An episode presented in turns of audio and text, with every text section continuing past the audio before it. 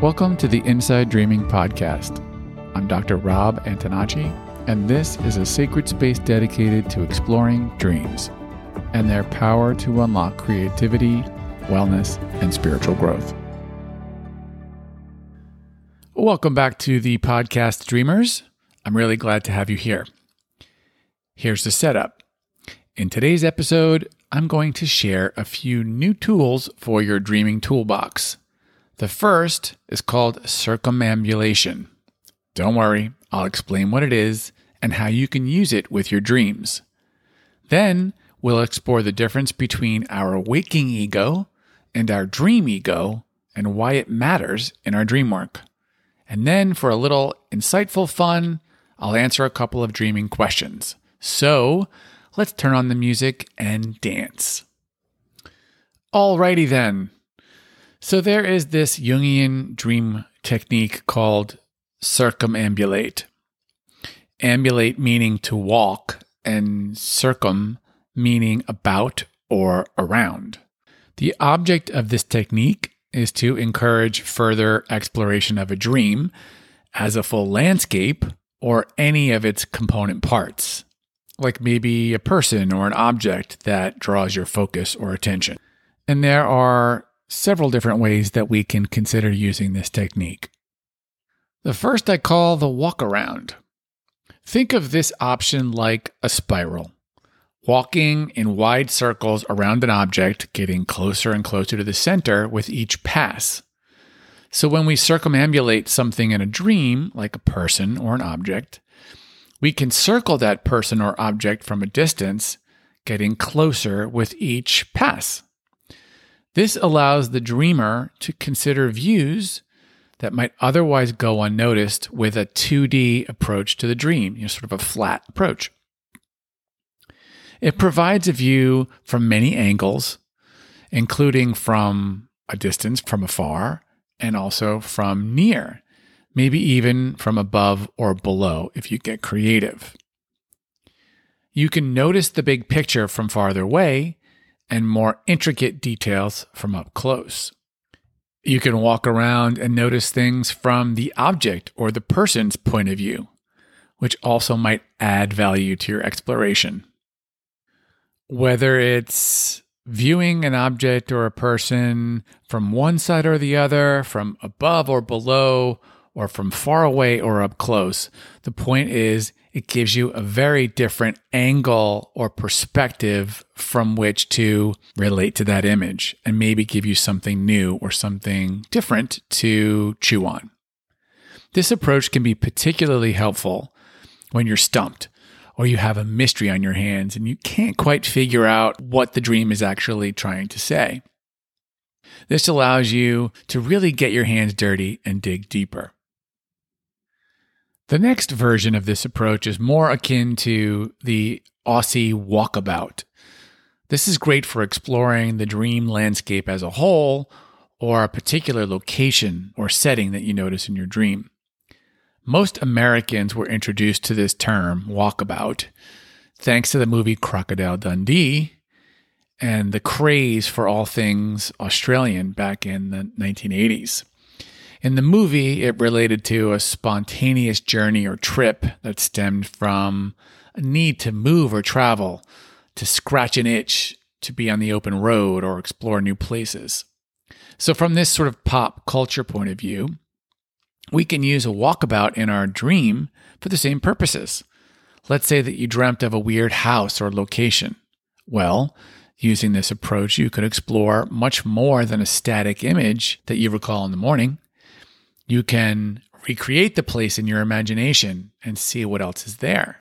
You can examine aspects of the place that might have been missed by your waking ego's retelling of the dream.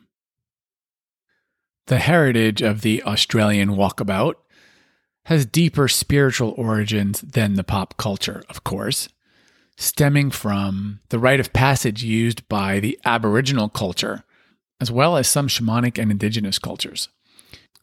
Once an adolescent boy reached a certain age, he would go on a journey of self discovery by venturing into the wilderness. By the way, girls have a different coming of age ritual. So, from this more spiritual vantage point, the walkabout might be asking us to understand a place or a location and its obstacles or challenges as a soul challenge, getting us to examine the metaphors and allegories of our dreams from a more existential or soul perspective.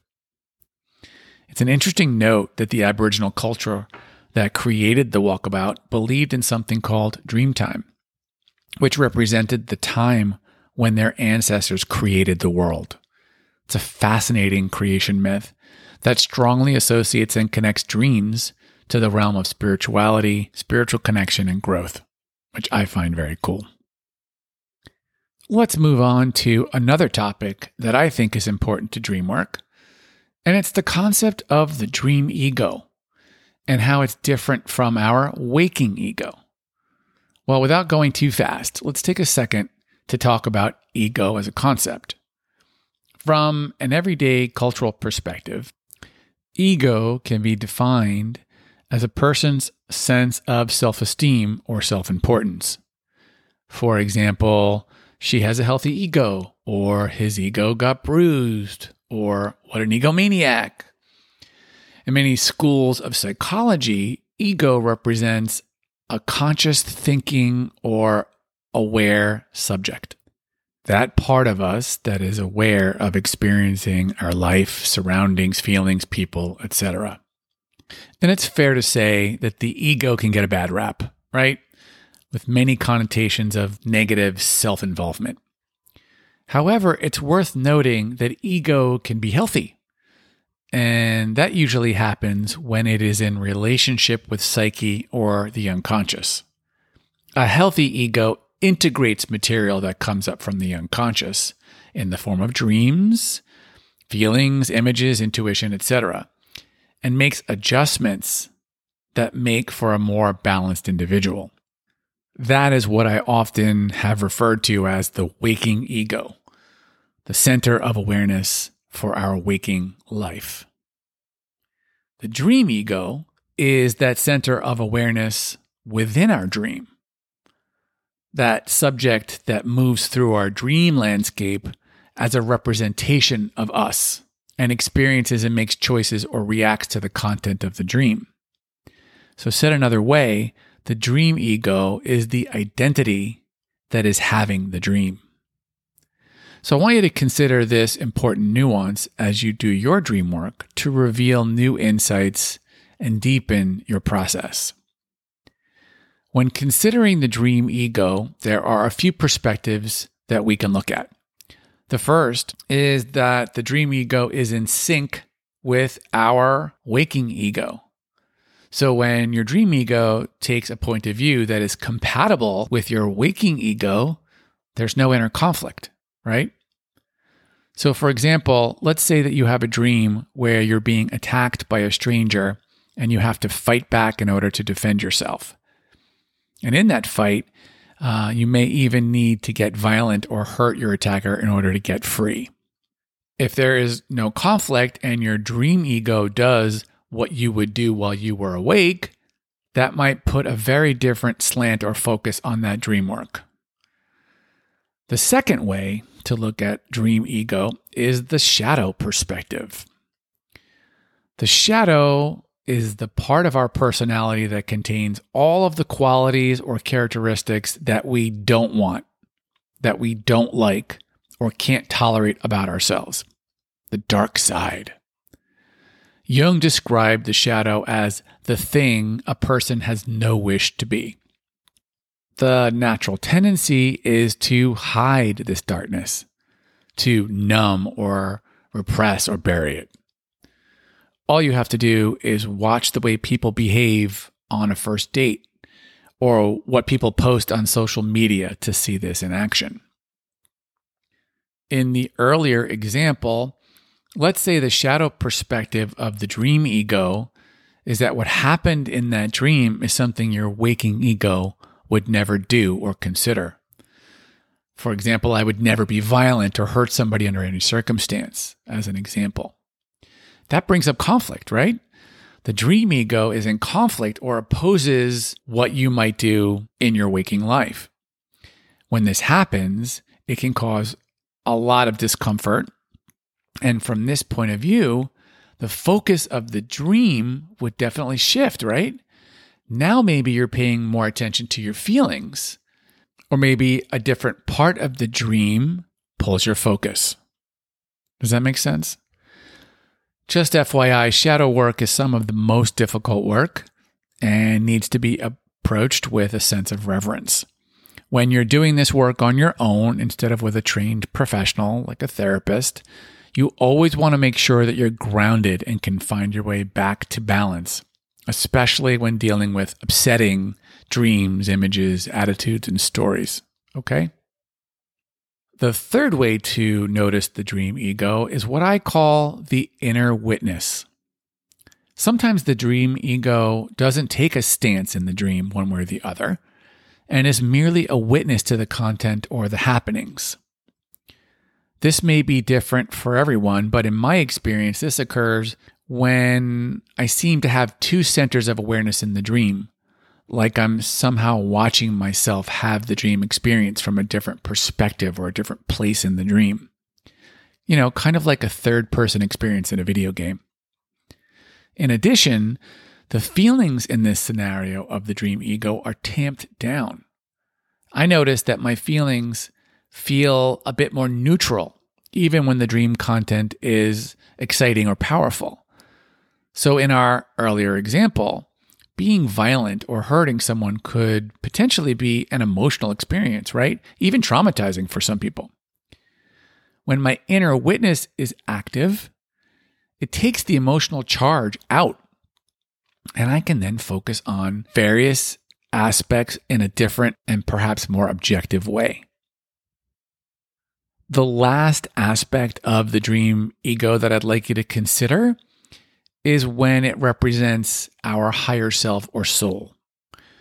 There are times when we dream, when we become aware of a higher purpose or a teachable moment or a spiritually grounded lesson in the dream.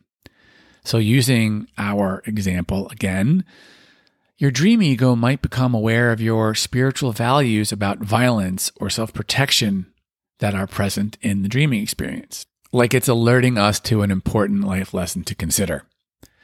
Again, this perspective will alter the way in which we relate to the dream and it will shift the focus and the message.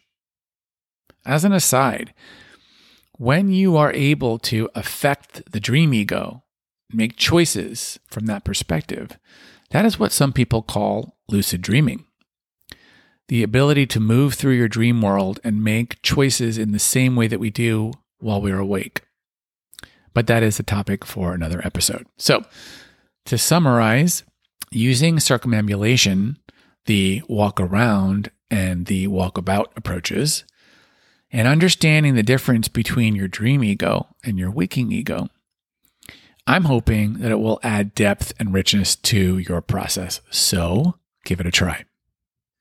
Before I answer a couple of dreaming questions, I wanted to take a minute to say thank you to all of you who sent encouraging emails and posts or took the time to give the podcast a positive rating or review.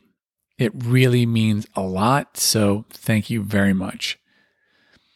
Now, let's put the rubber to the road and answer a couple of quick dreaming questions.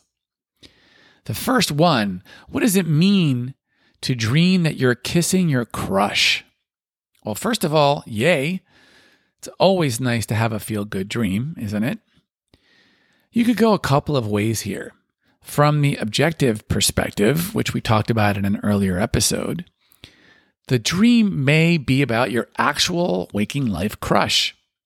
And the dream might be asking you to consider relating to this person in a new way. The dream may be revealing to you the desire that you have to connect with something or someone else. Remember, the dream is always bringing us new insights to master, right? Otherwise, there's no point.